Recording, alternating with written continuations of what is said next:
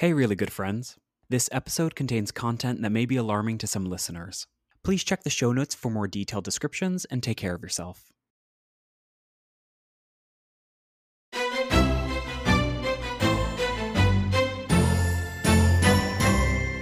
Hello.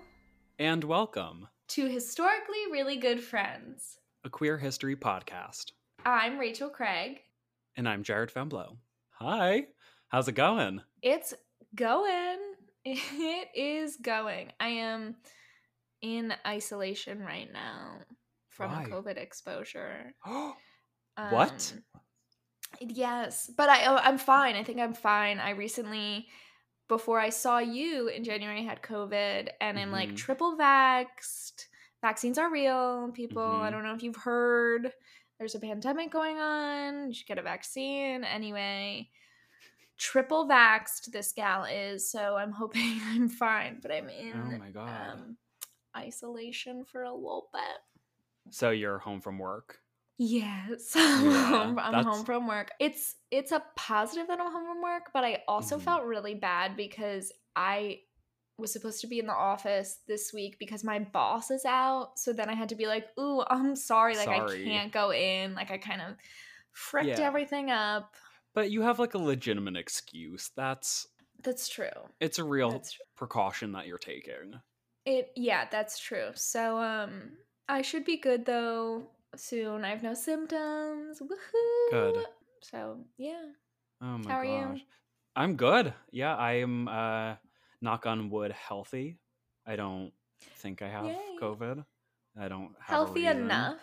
Yeah. You just had that enough. weird knee thing going on, so Yeah, I did. I injured my knee, both of my knees. Um not it was a few weeks ago at this point. Um I don't know what I think it wasn't I- it wasn't a salacious accident, by the way, for our listeners. No, it. I tried walking up a hill in flat shoes, and my Mhm. body now, um, in my mid twenties, is already saying no to uh, events like that. So, um, I got some some damage to my knees, and I rested them, and I did what I could.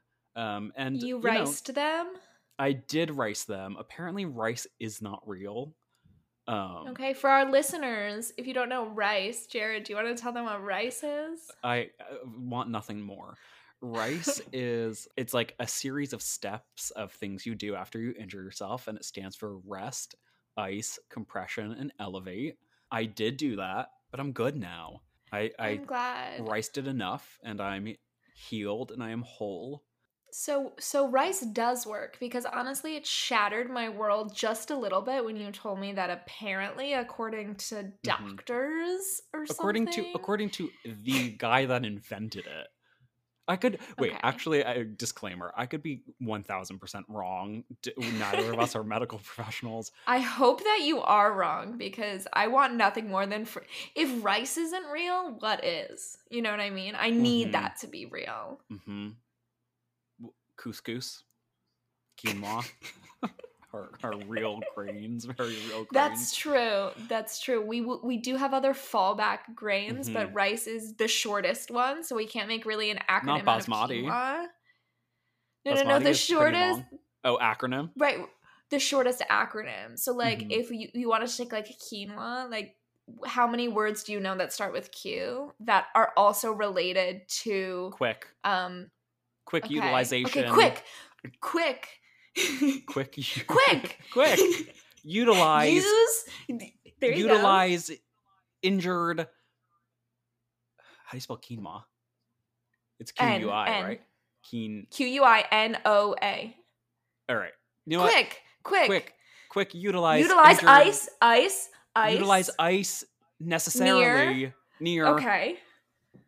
open Um, arteries areas. areas. There you go. Wow. We did it. so we did it. It's if- the new if- rice. If So we, rice you- isn't working, quinoa it. yes, definitely quinoa your injuries. Everybody, you heard it Mhm. here first. Um, for a speedy recovery, Mhm. use quinoa. Great. I'm so glad we did did, this. Where this podcast is really informative. Mhm. Um, And it is in, a health in so many now. aspects. Yeah, yeah. Mhm. So You can come to us for all your needs. Just a one stop shop here at HerGov. Mm-hmm. And that that's it. So thank you everyone for listening, and we'll see you next week. Um, do you actually want to take care of some podcast housekeeping while we're at I it? would. I would because you know we're giving you all this great content, all this great Mm-hmm. material. Um, you know, life hacks, queer history, medical Mm-hmm. advice. Please don't take Mhm. it seriously. I think we deserve to just give a brief moment to some housekeeping. Yeah. So the first thing, um, I guess, right up top, just letting everybody know we do have an Instagram. It is at historically really. We post photos from both of our topics every single week. So if you want to see kind of supplementary photos, go check it out at historically really. The next thing that we want to mention is we want to hear from you. We want to hear your stories if you have like a really funny coming out story or like a really tender coming out story or if you like you have a really funny moment when you knew you were queer story like a realization or if you have someone in your life that is a queer figure that has meant something to you that might not necessarily get exposure like some of the figures and and other topics that we talk about on our podcast. We would love to read your story on the podcast about them and kind of give them the limelight that they deserve. So you can send in any of your stories to historically really good friends at gmail.com just put in the subject listener story just so we know what it is and, and every week we'll pick a few and um, read them either at the end of an episode or in like a, a, a mini episode we'll figure it out just start sending in your stories first and then and then we'll take it from there We'll take it from there. We're so Mhm. excited to hear from you, though. We have appreciated learning about these historical figures, but I think it would be even more meaningful to get to hear from some of you and have the honor and privilege to share some of your stories. But please write what you want us to read. Mhm. Um, we will not, you know, add things to the people that you don't want us to. We're not that No. um, humorous or creative. So write write a lovely narrative for us Mhm. to read and hear hear it out of our mouths. because that's what everyone's been asking for That's what you've been begging for. So here we are giving the people what they want, more of this. Yes. Absolutely. And then the last thing that we kind of just want to throw right up front is um, please feel free and Feel You- more than free. Feel inclined. feel inclined to find us on whatever podcast streaming service you listen to us on. Give us a follow, give us a rating, give us a review if you can. Um, it does help us in the long run, and we want to hear what you think about how we're doing and kind of how our format is. And we appreciate all the feedback so far. And thanks for listening. yes, thank you. With that housekeeping all cleaned up and tidied, let's get into our stories. Let's do it. Okay. So this week I'm going to be talking to you about the argument over Bert and Ernie. I am so thrilled about this. I saw it on our topic list, but honestly got a little overwhelmed by the arguments themselves. Um, so saved this topic for someone else to teach me about. Yeah, I'll tell you um, why why it might be part of the gay agenda and and maybe why it might not be. Okay. So the sources I used for this week are the fight over Sesame Street's Bert and Ernie as a gay couple explained by Aja Romano. Why it matters that Bert and Ernie are gay, which they are, by Elizabeth Simins. Are Bert and Ernie gay? Sesame Street writer says his comments were misinterpreted by Sarah Mervosh. The Sesame Street Wikipedia page, the Bert and Ernie Wikipedia page, and the Muppet Wiki. All right. I want to spend some time on the Muppet Wiki. Honestly, you should. I don't know who makes those. It's like the fandom wikis. Like I swear Mhm. every TV show and movie has one. They are amazing. So thank you to whoever made that. Your dedication is admirable. I want to start at the beginning as many stories do. And the beginning of this story is in 1966 when television producer Joan Ganz Cooney and vice president of the Carnegie Foundation Lloyd Morrisett begin discussing potential ideas for new television shows. through these discussions, they decide that they want to create a children's show that would master the addictive qualities of television and do something good with them, such as helping children prepare for school. After about two years of research and planning the show, Joan and Lloyd are able to secure a combined grant of $8 million, which is $56 million in 2020 money, Ooh. from the Carnegie Foundation, the Ford Foundation, the Corporation for Public Broadcasting, and the US federal government. Author Malcolm Gladwell said that Sesame Street was built around a single breakthrough insight that if you can hold the attention of children, you can educate them. Initially, the show's creators would focus on cognitive goals, meaning understandings, awareness, and insights, while addressing affective goals indirectly, meaning in individuals' attitudes, choices, and relationships. While the show's initial goal was meant for all children, there was a special focus on gearing the content for low income families, providing a chance for the playing field to be leveled in a preschool or kindergarten environment. The show would be split into various segments, the sesame part being sketches of puppets interacting in cartoons, and the street part being segments containing live actors singing, dancing, and acting. On recommendations by child psychologists, the producers initially decided that the show's human actors and Muppets would not interact because they were concerned it would confuse young children. Psychology has come so far. and I am so thankful it has. So, Jim Henson, the famous puppeteer, was requested to make a few of these puppets that would then be included in the test pilot. But there was an understanding by the creators that if they couldn't get Henson on board, they should just make do without the puppets. So they're basically saying it's more of a live action show with a few puppet sketches. And if we can't get this one Right. guy, we don't even want puppets at all. Just trash the whole thing. Complete side note, I love Jim Henson. Do you? So much. There is a lot of him. He as a person is just very interesting, and I really appreciate him and love him. But continue on. So, at first, Henson was incredibly reluctant to join, noting that puppets were a thing people of all ages could enjoy, not just children, as the country seemed to think, but eventually he signed on for the greater good of the goal. Let's really quickly talk about the test pilot of Sesame Street, because it's so different from what we know Sesame Street to be today. In the summer of 1969, only a few weeks after the Stonewall riots, the first of five test pilot episodes was broadcast to gauge the educational value and appeal to children. Rather than ongoing stories, the episodes were written as individual curriculum based segments interrupted by inserts of puppet sketches, short films, and animations. So the pilot opens, there's this like really long theme song, which then leads into the first few scenes where a man and two boys talk about learning how to print letters, in which they practice writing the letter D in chalk on the sidewalk. The next scene is a group singing a song, which then fades into the main woman saying, We'll be right back after this important message. This fades into a cartoon commercial about the letter D. This commercial then pulls out into an apartment where Ernie, a Muppet, is watching the D commercial and he loves it. He asks to see it again, and the commercial plays for a second time.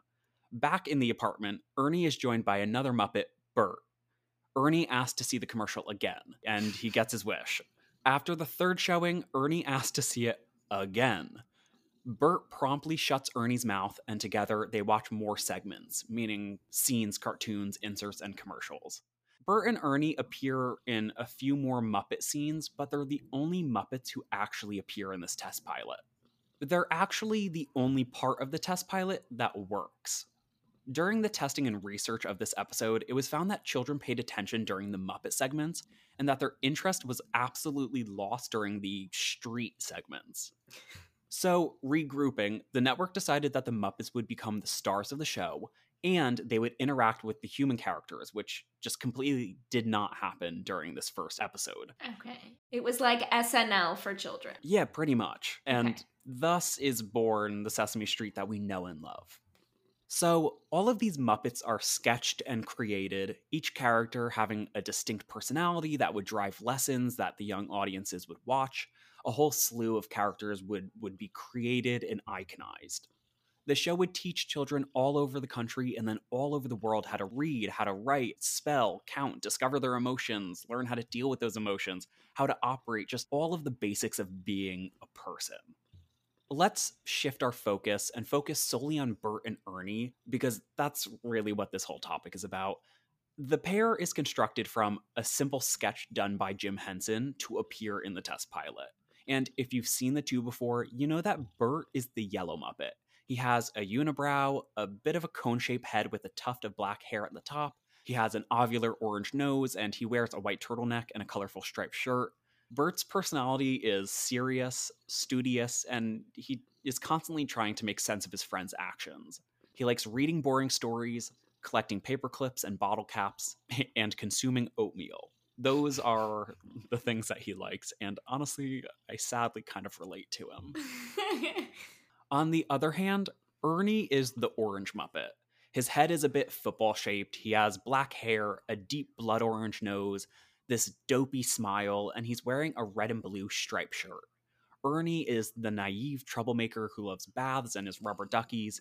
He's a bit more of a goofball, childlike, and a bit more out of control.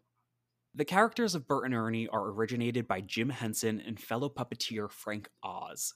Originally, Henson performed Bert, the yellow guy, while Oz performed Ernie, the orange one. But after just one day of rehearsing, they switched their characters. And a typical sketch containing Bert and Ernie goes something like this Ernie comes up with a foolish or reckless idea. Bert tries to talk him out of doing said idea. Bert ends up frustrated and annoyed, and Ernie ends up dumbfounded. The example the Wikipedia page gives sums this up perfectly. Ernie wants to do something loud if Bert is doing something quiet, like reading a book or the newspaper. Bert teaches him how to be quiet. However, Ernie would still want to make some noise, which would cause Bert to either lose his temper or leave the room. The original idea behind these characters was to show that even though two people can have totally different characteristics, they can still be good friends. Bert and Ernie are best friends and roommates living in the basement apartment at 123 Sesame Street, and despite sleeping in separate beds, they share a bedroom together and aren't really that shy about taking baths in front of each other, which has had many fans over the last decades asking the question Are Bert and Ernie gay? Over the years, the subtle queerness of their relationship seems to be evident to anybody who cares to notice. One frequently noted example is the holiday episode where Bert and Ernie followed the storyline of The Gift of the Magi, which, in the original story, a newlywed pair of lovers sacrificed their most beloved possessions in order to buy each other Christmas gifts. It's easy to see how someone who knows this story, especially adults of the time, could begin to think that Bert and Ernie are more than platonic. The two Muppets also appear on the front cover of an official Sesame Street album entitled Love. Their arms are around each other, they're smiling directly at the camera. And in an official Japanese Sesame Street magazine during the 1990s, there's even two pages where Bert and Ernie stand wrapped in each other's arms, dressed as a bride and groom. One page is entitled Weddings, and the other is called Hot Couple Awards. And it and it showcases like various Muppet couples, and they're one of them in a I think Bert is in the groom's like tux, and Ernie is in like a dress and a veil. Oh my gosh, so perfect. And again, for those people who may be saying they're just puppets, they don't have relationships, other Muppets on the show have relationships, so so do these two. Rachel Jean Craig, you smart. Girl. Sorry, cookie. did I jump the did I did I jump the gun a little bit on that one? You are so smart. Um, let's get into it. Okay. so, despite you know all of these examples plus so many more the official Sesame Street statement has consistently been no, they're not in a relationship, they're best friends. Eric Jacobson, the puppeteer who has performed Bert since 1997, believes that Bert and Ernie were modeled after the show The Odd Couple, in which two newly divorced men move in together because they have no other place to go, and one is neat and the other is a slob. All they do is argue, and hilarity ensues. He's even said, in regards to the sexuality debate, that if you know the genesis of the characters, it's an absurd idea. The only issue with his argument is that Bert and Ernie appeared on the scene the year before The Odd Couple debuted, which actually is noted for its own queer subtext and sexual ambiguity of one of the characters. Ooh, you got him! In 2018, Mark Saltzman, seven Daytime Emmy winner for his writing on Sesame Street, gave an interview to the outlet Queerty in which he discusses a wide range of topics and touches upon the Bert and Ernie debate. In the interview, he contextualizes his own life and his time at Sesame Street. He discusses his longtime romantic partner, Arnold Glassman, a renowned film editor, and how Bert and Ernie were a reflection of the two men. When I was writing Bert and Ernie, they were lovers, Saltzman said. I didn't have any other way to contextualize them. After that interview went live and viral, fans around the world instantly went into celebration mode. Articles ran headlines saying the age old question finally had an answer. Posts were made about the happy couple and their coming out. The official Sesame Street Workshop Twitter briskly took to the internet with a statement which read, quote, As we have always said, Bert and Ernie are best friends. They were created to teach preschoolers that people can be good friends with those who are very different from themselves. Even though they are identified as male characters and possess many human traits and characteristics, as most Sesame Street Muppets do, they remain puppets and do not have a sexual orientation. This statement provokes a lot of backlash, with fans expressing outrage and deep sadness, pointing out that the Muppets have always presented a wide range of heteronormative and therefore implied sexual expression, and that the statement purposefully ignores this sentiment and erases queer identities. Oscar the Grouch had a girlfriend named Grungetta. The Count has had numerous female partners. Kermit the Frog and Miss Piggy have always had a tumultuous and publicized relationship. I mean, they even get married at one point. Like, the list goes on and on. The tweet was quickly deleted, and then the account tried again, tweeting that they have always been and remain inclusive, but that the two Muppets were still just friends. Frank Oz, the puppeteer behind Bert, echoed and supported the original Sesame Street Workshop tweet, saying, They're not, of course. And I want to read a few responses to Frank Oz's tweets from fans because I don't think he realized it at the time, but his tweet, along with Sesame Street's tweet, had really big implications. Okay. One person wrote on Twitter saying that having the flexibility to see them as gay was good for me, and the more voices I see confirming that they definitely are not is what makes me sad. Another writes, They're not gay, of course. Why? Because you don't want them to be? Straight beings don't have to be defined by their straightness because in our culture, all beings are presumed straight until proven otherwise. This is why we go wild when we get a hint of gay representation. Another writes, because representation matters. When kids see their moms or their dads or themselves represented in media, it lets them know that they are normal, that their families are normal, and it's okay. It tells them that they are worthy of love and affection and that they deserve to be alive. I think that that's not something that I, especially the first tweet, really hit me about the idea that def- definitively saying something, it almost mm-hmm. feels like an act of aggression. Like you had to say, like you were getting annoyed, you were getting frustrated by this, by this speculation, and that just the thought of it was enough for all of you to turn around collectively and be like, stop asking, it's not true. And making these like definitive statements feels like why mm-hmm. why such an aggressive stance and why did you have to take that piece away from from people not to mention the amount of times that the reply has been they're just best friends that doesn't mean they also can't be in a relationship and doesn't mean also that being in a relationship or explicitly addressing sexuality in a TV show for children right. is unhealthy for children either. Children understand sexuality in relationships because they see them in their lives. So it's not unhealthy to also address them in the media they're consuming. There was some data that I saw about like the viewership and it was like millions and millions of people as the years went on were watching like the amount of kids that were seeing this was such a big number that it's like out of all of those kids and out of all of those people watching there are going to be some that are not in like a stereotypical nuclear family They're, like even not not even just like straight or gay there are so many different families and the fact that yeah. they are going out of their way being like no this is not what's happening when you know that there are viewers out there that are you know can can relate to this kind of relationship and family right. situation it's like like why would you go out of your way to completely negate that this could be a possibility like it just seems so right unnecessary especially considering like the one like the one original tweet said about their inclusivity that Sesame Street is known for trying to be inclusive of the different children watching their show, especially hearing about its origins.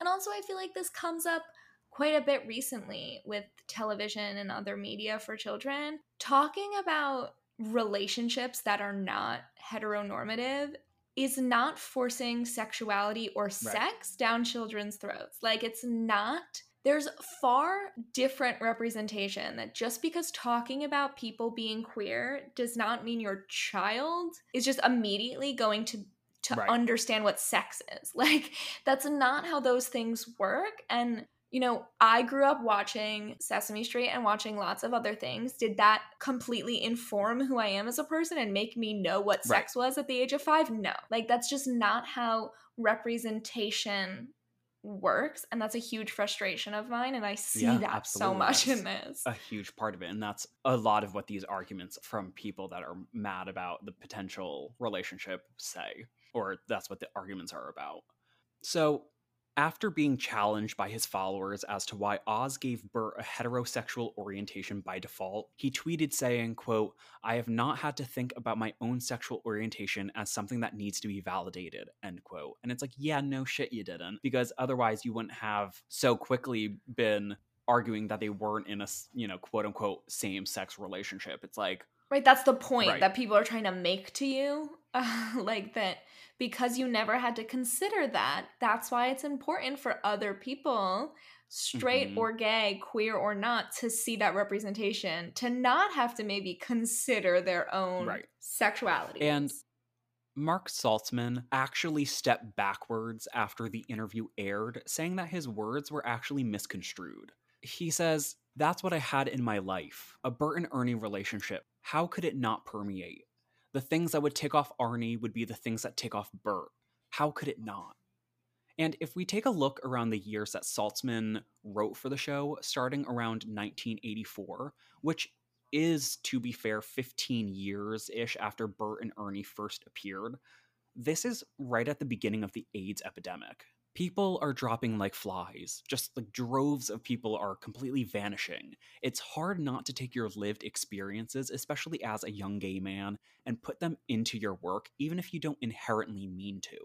And this whole debate absolutely overshadows the importance of what Saltzman was saying in his interview that he was able to represent marginalized voices through subtextual coding because for forever that's the only way that it was allowed to happen.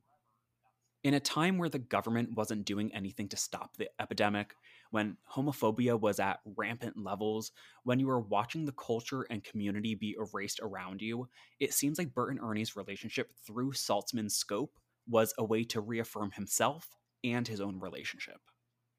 And the cultural impact of these two characters and their maybe or maybe not same sex relationship has been far and wide, though, and it's not a debate I see going away anytime soon. So here's just like a quick little history um, about some backlash about Bert and Ernie potentially being gay.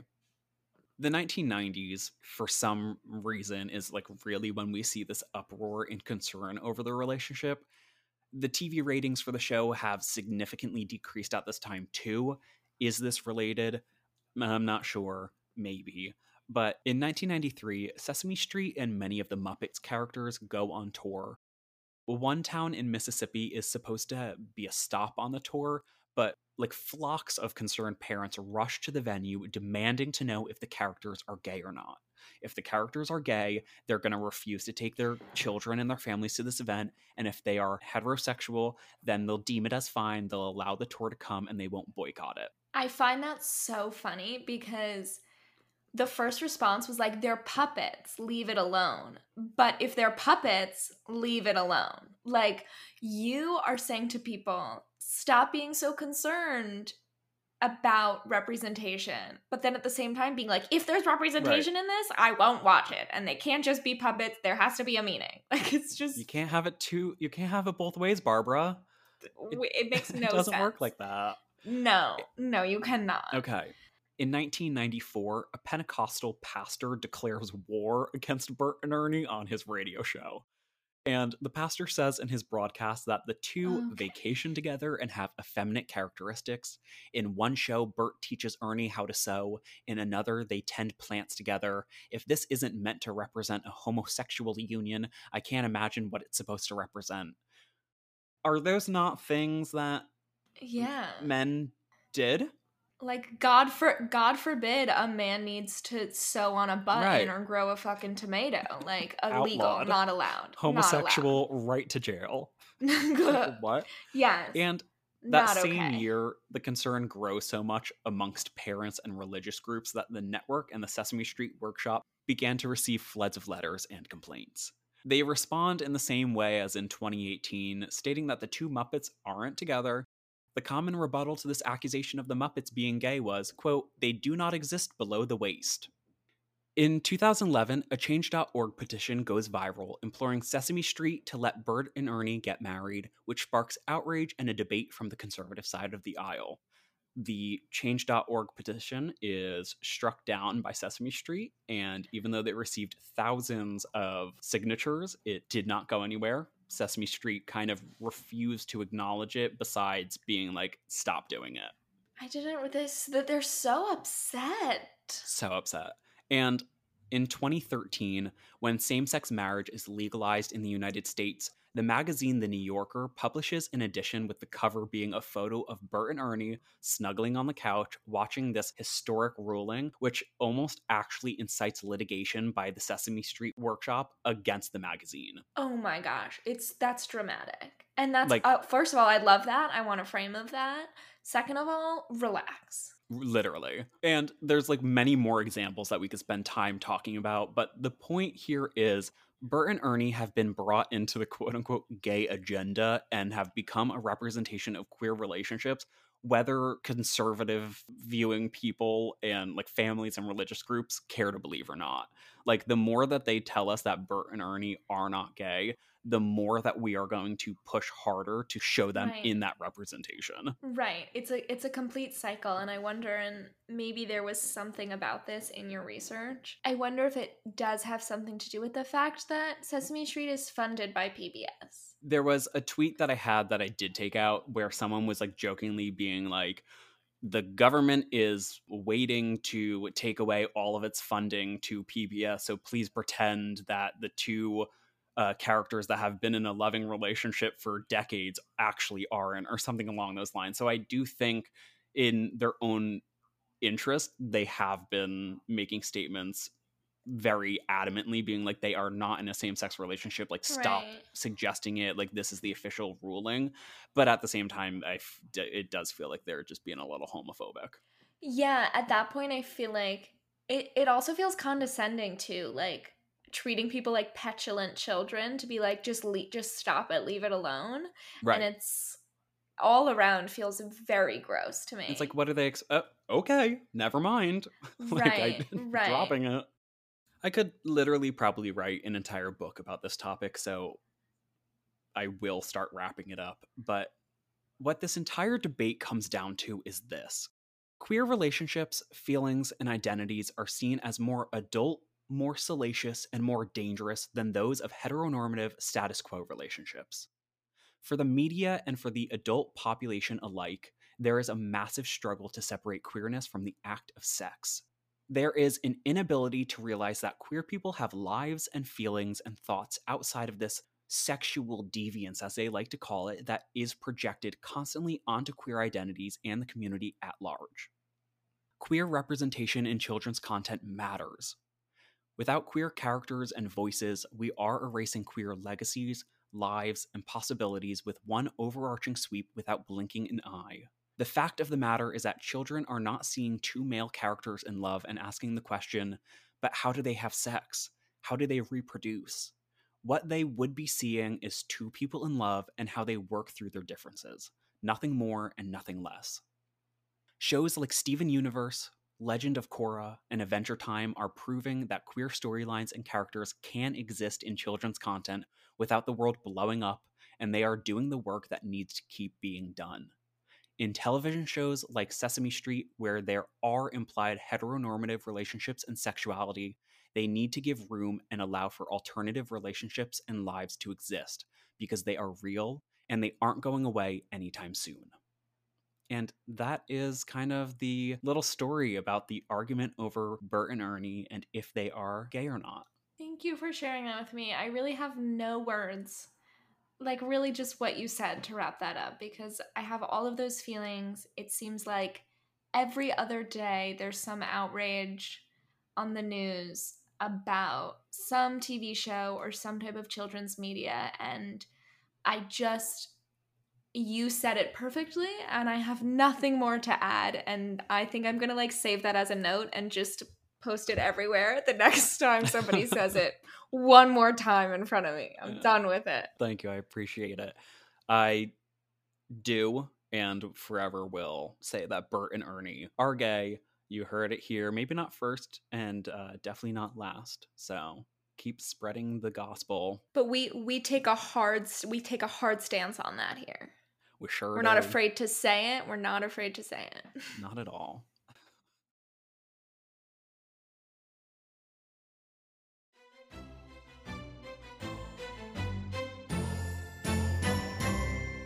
This is just a really interesting week. Um, definitely not as many similarities with our stories because I'm going to be talking about the Sacred Band of Thebes. So similar. So similar. Do you know at all what that what that is? And ringing any bells for you? I do. I know a tiny bit about it because, like every queer person in their lives, I did go through a like kind of Greek mythology, Greek history um period. Per- a Percy Jackson phase. Yeah, a Percy Yeah. Jackson phase. I did identify with the Greek gods and kind of like want to be um, a part of that that world. So I do know um, a bit about Greek mythology and history, and so the Sacred Band of Okay. Thebes was something that was on my radar. Um, but I definitely do not know too many specifics. Okay, I actually had just learned about it this week to do research for this, and I am, my research has just started here. This is certainly not it. And I'm gonna go through our sources, but it may give, I think, away what our topic is, but I really want to just tell you as much of the story first before kind of revealing to our listeners So yeah, what what it is. Sweet. So we're going to be using an article by Daniel Mendelsohn for the New Yorker, another article by Peter Preskar for Medium, another by Lily Wakefield for Pink News, The Sacred Band of Thebes, written by Joshua Mark on History Encyclopedia, and the Legacy Project's page dedicated to the Sacred Band of Thebes. The actual article titles will be listed for you, um, but I just didn't want to give it away. sneaky, sneaky. So, on a summer day in 1818, I'm going narrative style this time. Okay, I don't yeah. usually go narrative, No. but here we, I'm here we living go. for it already. so, on a summer day in 1818, George Taylor was riding his horse through central Greece. Him and his riding team noticed a stone in the roadway. This team of architects immediately began digging, noticing that the stone was part of a larger object. Evidently, the stone in the roadway was actually a six foot tall lion statue, often written about but never uncovered. The statue was a monument to the spirit of men that once fought at that site. Hmm. Those men were part of the Sacred Band of Thebes, a group of 300 troops that fought for the Grecian city of Thebes from 378 to 338 BC. This special forces unit was comprised entirely of gay men. Bum, bum, Ding, bum. ding, ding. That's what I knew. There it is. Yes. So we this week are talking about an exclusive fighting unit of gay men. God, what I would kill to like be there or be a part of that. Bring it back, maybe. I don't know. It just it sounds so sexy. Ooh. It it really you just gotta wait till the Okay, end. sorry. It is oh my gosh. Oh my gosh. I am I like I said, I can't stop reading about this now. so at this time, for some context, in Greece, same sex relationships between men were highly regarded. So these men were the highest echelon of social status since many people believed that same sex relationships supported military morale and protected against tyranny, actually. They were like, the more gay relationships we have, the more we're protected and like insulated from tyranny. Sure. So love that, I I'll guess. take it. Though, as I was researching, if you were curious, still at the time, anal sex was considered demeaning, and I Mhm. didn't get into what the status on oral sex was. So men would only engage in intercrural sex. Do you know what that is? No, would you please define that? I oh, I absolutely will. It's also depicted on a lot of pottery. If you're interested, I've seen Oh. it. Okay. So it's it's not penetrative sex. It's essentially just like one person taking their penis and rubbing it on the thighs of their partner. Mm. So Yeah, I'm not so gonna like kink it's shame. like it's like a yeah. grind. It's like it's like a grinding, I guess, sort of situation, but just like not not penetrative sex. Great. That was that was a little side note, but I just fun ancient Greece fact for you. Sure. Thank you. So, since same sex relationships were not out of the ordinary, it was no surprise that famous Plato, in his book Symposium, talks very specifically about the benefits that gay men may have for a military. He writes, quote, and if there were only some way of contriving that a state or an army should be made up of lovers and their beloved, they would be the very best governors of their own city, abstaining from all dishonor and emulating one another in honor. And when fighting at each other's side, although a mere handful, they would overcome the world. For what lover would not choose rather to be seen by all mankind than by his beloved, either when abandoning his post or throwing away his arms? He would be ready to die a thousand deaths rather than endure this. Or who would desert his beloved or fail him in the hour of danger? So this was kind of like the morale at the time. It's just like they would fight so hard because they're so in love that they would rather protect their lover, protect their partner than just like stand by. It's like the perfect concoction for an army, like 300 men who are willing to fight to the death because their partner is beside them. Like who's Yeah. stronger? Who would be stronger than that? That's ex- that's exactly it. Like a ma- like every idea of a crime of passion like that's what it is it's like the motivation is love and there was no greater motivation than that like that's why people are like lift cars off of people and stuff you know like Right, right, right. there's there's no greater motivation than mm. love and so why not make a whole army about it Absolutely. so there is speculation as to whether or not this specific quote or this work by Plato inspired the formation of the Sacred Band of Thebes, as the timeline that it was written and the start of this kind of gathering of troops remains unclear. There may have also been another grouping of troops that were all gay as well, but not nearly as well documented as the Sacred Band of Thebes, so this is kind of like the main one we have. So, regardless of the inspiration, in 378 BC, a general by the name of Gorgidas, Sounds like a a Taco Bell menu item, a A- gorgitas. a Gorgidas, Yeah. what would that be a combo of? Okay. so so so this general formed the sacred band of thebes thebes for those of you who may be well versed in greek geography is in central greece Mhm. near present day boeotia i don't know that sounds wrong but i don't know how many people are really familiar with greek geography but wanted to give it to you anyway Sure. so as the army was being formed, if you like looked up qualifications for this job of this like elite military force, it would include just like athletic ability, spear work, and no one besides gay couples need apply. And and the other thing I was reading in my research was that at the time a lot of the higher ranking or like elite military members were chosen based on social status, but this was really just ability and the fact that you were queer in some way. Mm.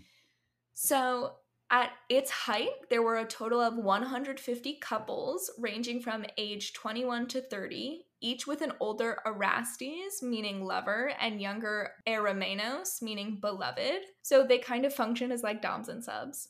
Part of their training, including an exchange of vows at the temple of Iolaus, which was Heracles' lover. Mhm. So this is one reason why they were thought to be called the sacred band of Thebes because they exchanged these sacred vows to one another. And the idea behind this specific group of warriors was like we were talking about that the men would be better fighters if they were doing it for the affection and pride and love of their partners. And so they were actually brilliant fighters. They wielded 13 foot long spears What and the fuck? swords. Yeah, huge, insane. They were like some of the best fighters of the time. So the Thebans were currently kind of picking fights with Sparta to challenge their supremacy after Sparta won the Peloponnesian War. Mm. So this led to the start of a new war between Thebes and Sparta about 15 years later. During this time, in 375 BC, the band, as I will now call them, defeated 1,800 Spartan soldiers with just 300. So just the, one fif- Jesus. the 150 couples, there's 300 in total. So they defeated 1,800 Wow. Spartan men in the Battle of Tegyra, the Mm. Thebans' power had amassed now this great deal in Greece thanks to the Mhm. band, though it meant that once or if the sacred band kind of met their end, so would Thebes, because now they were really dependent on their sort of elite forces Mhm. as as a army and as protection. 40 years after their formation in 338 BC, the Sacred Band of Thebes fought in the Battle of Chaeronea alongside Athenian troops against Philip II of Macedon, who was the father to Alexander the Great. Oh, So like that was I'm like name dropping a little bit Yeah, here, but that was that was that was fun to learn and also maybe give some people a good idea of the time frame that we're working with. right. And also the power that they're going against. Like they're kind of taking on the big guns, right? Like, Yes. And a side note too, so Philip II, so the kind of commander of this army that they're fighting now, was actually at one time about 30 years earlier a hostage of the sacred band and was a beloved to Pelopidas, who was the commander at the time. oh. Yeah, so he is like some connects. hmm But now they're going against him. Yeah. Mm. But it's also rumored that the Macedonian army, so Philip II's army, was restructured using the Band of Thebes as their kind of model Mhm. because of his time there as a hostage.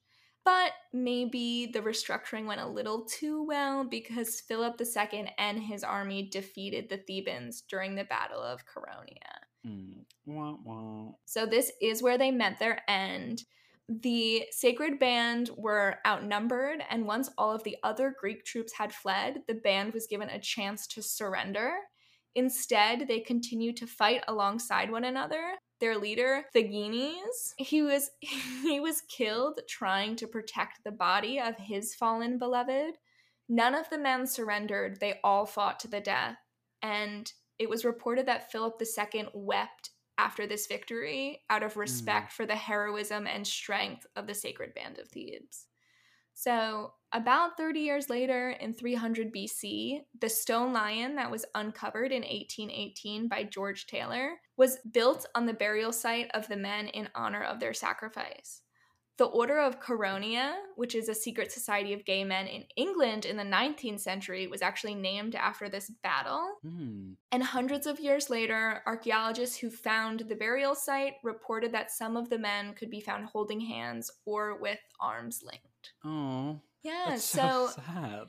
that was kind of, there's not a ton of remaining information, but that's kind of the overall summary of the 40 years that the Sacred Band of Thebes existed. And I would Wow. say that the speculation as to whether or not there would be a stronger fighting force of people in relationships proved to be true. Yeah, so suck on that. Don't ask, don't tell. Yeah, that's what I was just gonna say. I think reading this, I was so fascinated by it because if you fast forward to today and think about how everything is so wrapped up in masculinity and sexuality in the military, Mhm. especially in America, and how recent Don't Ask, Don't Tell was, and trans bans in the military and things like that, it is really fascinating to see that at one time this was the highest regarded special forces unit because of like Right. yes of course they were good but also specifically because of their sexuality not in spite of so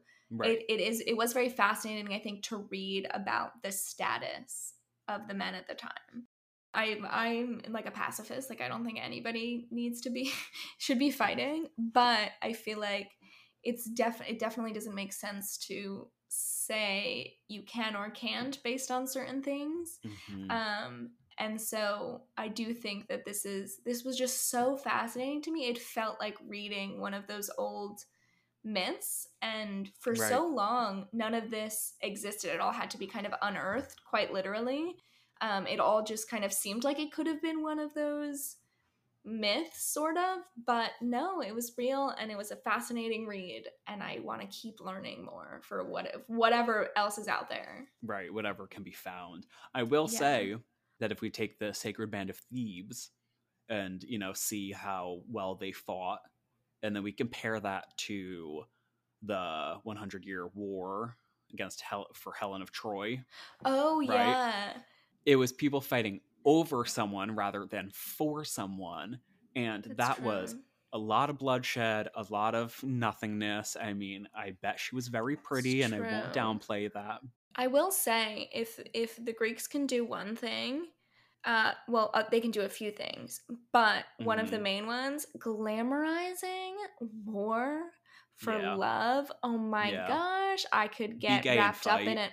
Yeah, I could get wrapped up in all day. Like like Helen of Troy. I just want to know. I want to know her story. Like, tell me the story. I'm upset. her face she launched a thousand ships I know. This is what I mean. They can a hundred really- how many was it they were i think it's at Was the it face that launched a thousand ships i think that's correct i don't know did they That's have that many at the time it's quite it's know. quite a few it's yeah it's that's so a good handful i was gonna say the other thing they can do well is Mamma mia but really that was swedish Yeah. people you know um so Yes. we i don't count that one but this i think Okay. maybe that's why it was so fascinating the idea of Mhm. like fighting for passion and for love Yeah.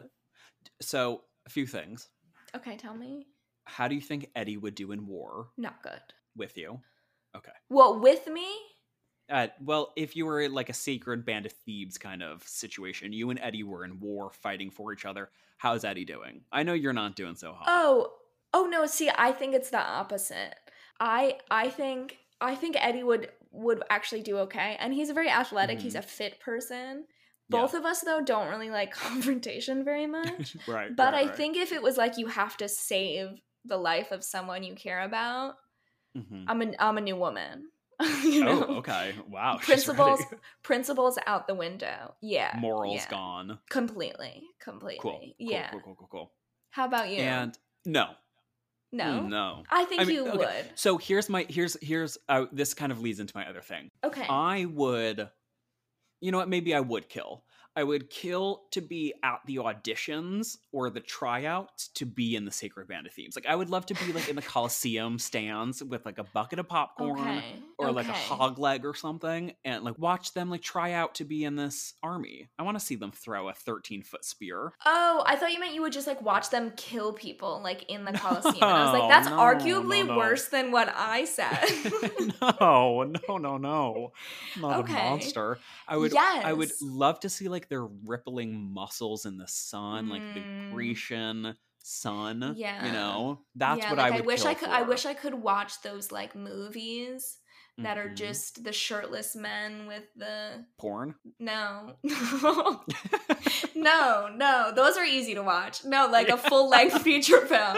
A full length feature film. Like the Hercules movie. the Hercules one. But it's like a dumb action movie. No, no, no, not Hercules. Oh. Bless my soul, her. Not that one. Troy. There's yes, like that. With Brad but I can't watch them. Sure, but they're I can't watch it. It's too boring. but if but we were in person, same thing. Yeah, yeah, that's different. Yeah, I could do that. yeah, yeah. yeah. You're right. So I you wouldn't- a good I- Thank you. I wouldn't kill to be. I wouldn't kill in the army. Like I don't think I would do well fighting in an army. I mean, maybe. Who Mhm. knows what rage I have locked somewhere in me. But I think I would kill to to see okay. the auditions The auditions. I love that they're Mhm. auditions. because, like you were saying, you had to try out. If you were athletic and inclined, yeah, you're in. That's true. You know? You're right. Yeah. So I think that that was a great question. Now it's going to be my icebreaker for people: is do you know what the Sacred Band of Thebes is, Mhm. and what would you give up to watch them audition? Okay, or before that, are you down in the dirt auditioning, or are you up in the stands watching the audition? there you go. That's a big Mhm. personality indicator. That's a good Yeah. point. You're down in the dirt and I'm watching. No, no, you. no, I'm not. I, I thought I thought the question was do I ha- if I'm forced, if I'm forced to, if I'm given the choice, no, I'm not. okay. To clarify, I didn't really give you an option. okay, so to clarify, if I'm given the choice, I'm not fighting for Eddie. If I'm Okay. forced, I will. okay. Good to know. Good to know for any future. yes, in case it comes up again, make sure Right. you have it straight. I'm gonna sign you up for the draft. oh my gosh, please don't, please don't. Well, thank you for telling me that story. It was short but sweet, and you know what? Yes. I loved it. Thanks for listening. This was quite the adventure today. Of course, yeah, puppets and gay Greeks. Puppets and Thebans. Yep. Thanks for tuning in to episode 12 of Historically Really Good Friends, where we talked about some pretty gay relationships. This is your weekly reminder that acknowledging the queerness of our history makes even wielding a 13 foot spear a little bit more fun. Please make sure to rate, review, and subscribe to our podcast wherever you listen. And to see photos from this week's episode, make sure to check out our Instagram at Historically Really. Please also send in your stories. And we hope to see you again next week. Goodbye. Goodbye.